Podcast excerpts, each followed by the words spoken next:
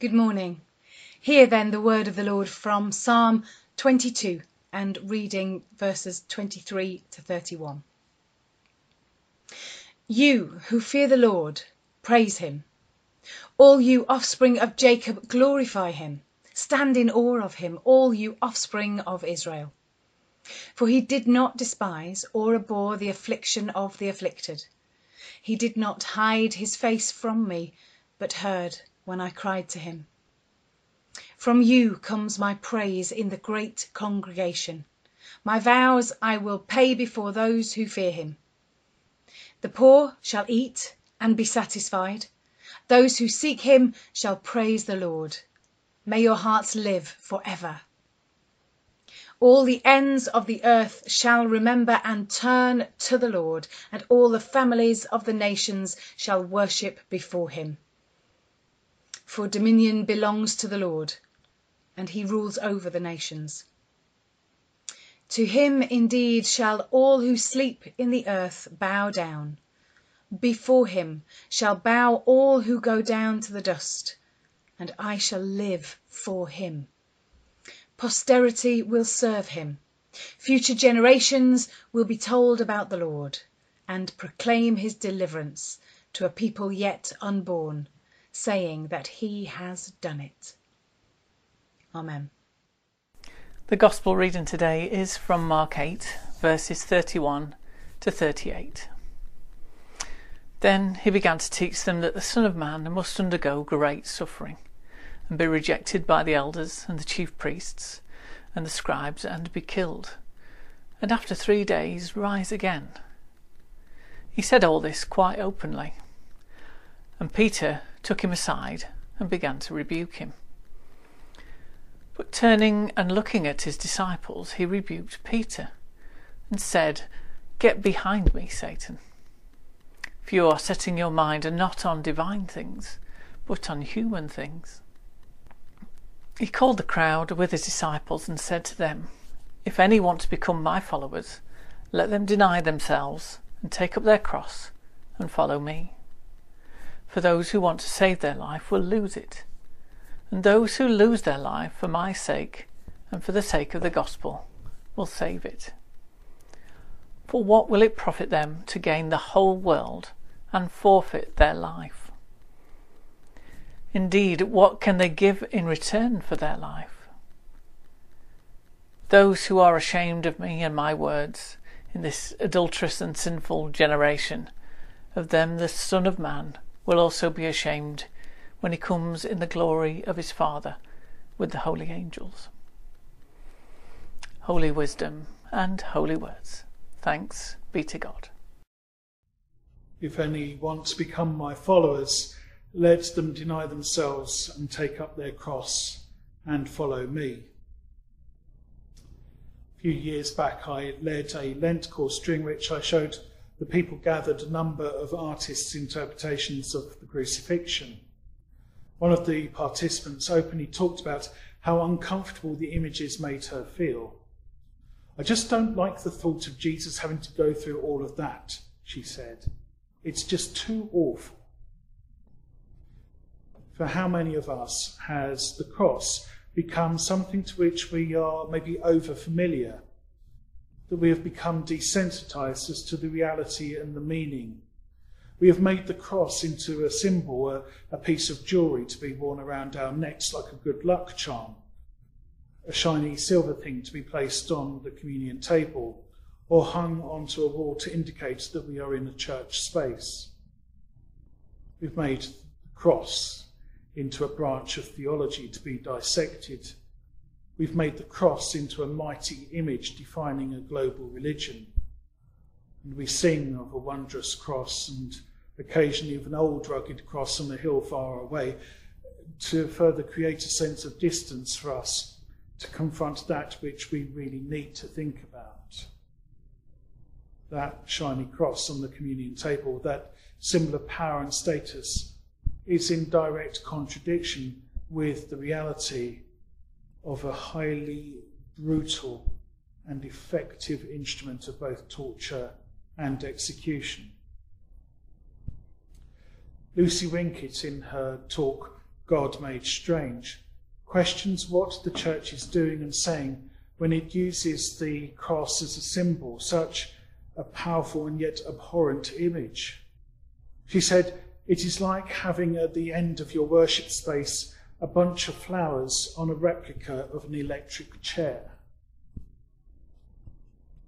Have we become desensitized, inured to the pain and suffering of Christ, or is it still something too awful to even think about, so that we try and avoid it, make it somehow acceptable and consumable for those of us with a nervous disposition?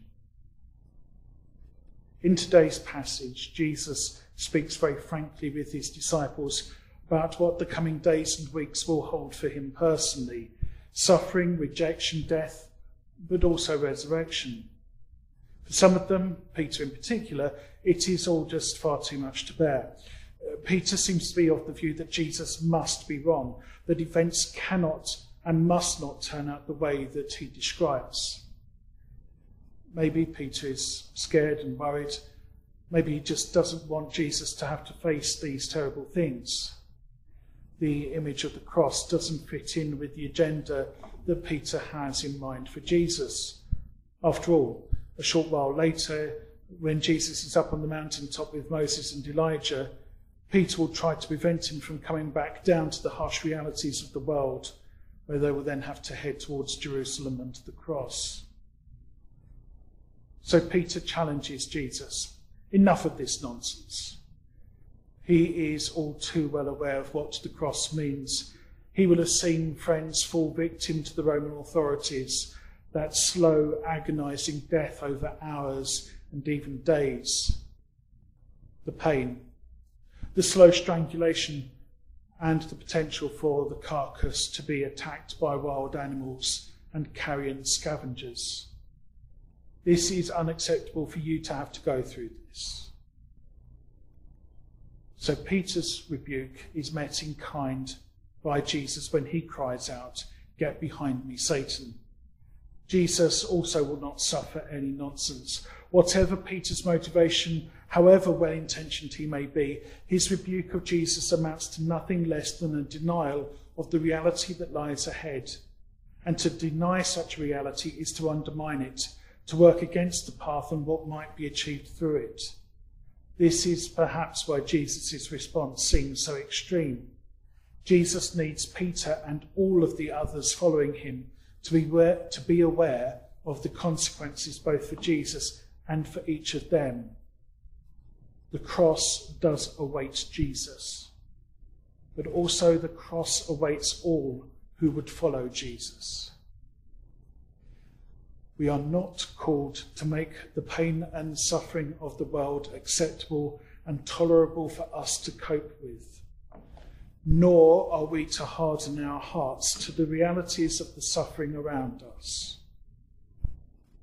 Jesus calls us to compassion, to confront and even to go into the place of suffering, to do that which seems counterintuitive.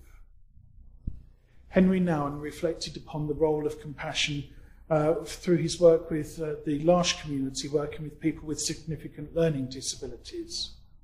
And he says this Compassion is hard because it requires the inner disposition to go with others to the place where they are weak, vulnerable, lonely, and broken. But this is not our spontaneous response to suffering. What we desire most is to do away with suffering by fleeing from it or finding a quick cure for it. We spend our lives fleeing from the hurt and the pain, and in so doing, we fail to realize that our own lives have become diminished as a result. We have failed to live out the fullness of our own humanity. Thomas Merton highlights the paradox that the more you try to avoid suffering, the more you suffer because smaller and more insignificant things begin to torture you in proportion to your fear of being hurt. The one who does most to avoid suffering is, in the end, often the one who suffers the most. Jesus will take that path to the cross because it is the ultimate expression of compassion. Jesus embraced the cross in love for us and in faith that God will see him through this difficult event. By accepting the cross, Jesus reminds us that he is present to all of us in our pain and suffering. He stands with all who suffer in their pain. He takes up the cross to remind us that God does not abandon us when the going gets tough, but He's right there at the centre of our struggles.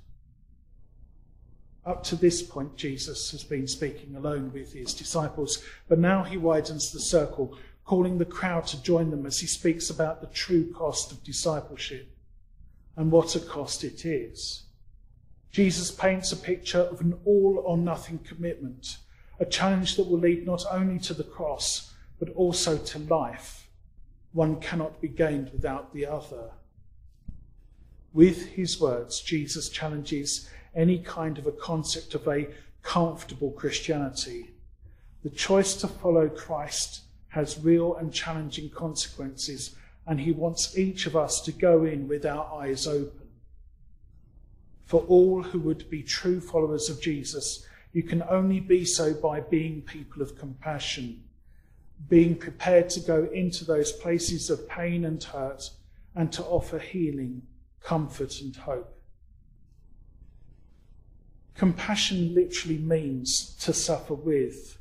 And it is the way to the truth that we are most ourselves when we differ, from, not when we differ from others, but when we are the same. Indeed, the main spiritual question is not what difference do you make, but what do you have in common? It is not excelling, but serving that makes us the most human. When we honestly ask ourselves which person in our lives mean the most to us, we often find that it is those who, instead of giving advice and solutions, rather share our pain and touch our wounds with a warm and tender hand. That friend who can be silent with us in the moment of despair and confusion, who stays with us in that hour of grief and bereavement. That is the friend who truly cares. Being compassionate is not easy, but it is the way of the cross. Just like Peter, Jesus is challenging us when we do the equivalent of the school child sticking their fingers in their ear and doing la la la la la to the things that we do not wish to see or hear. So let's hear those words from Jesus again. If any want to become my followers, let them deny themselves, take up their cross, and follow me. For those who want to save their life will lose it, and those who lose their life for my sake and for the sake of the gospel will save it. What parts of that reading do you find the most challenging and why? during this Lenten period, what might be some of the things you need to lose so that you might follow Christ more closely on the way to Golgotha, the place of the skull? And who might Christ be calling you to serve with compassion as part of your walk of faith? So, this Lenten tide, may we have the courage to realize that we need to be people of compassion. And may God help us to seek out and serve those who are most in need this time. And in so doing, we honour Christ as we live out our faith. May God give us that strength, that courage to be compassionate people this day and forevermore. Amen.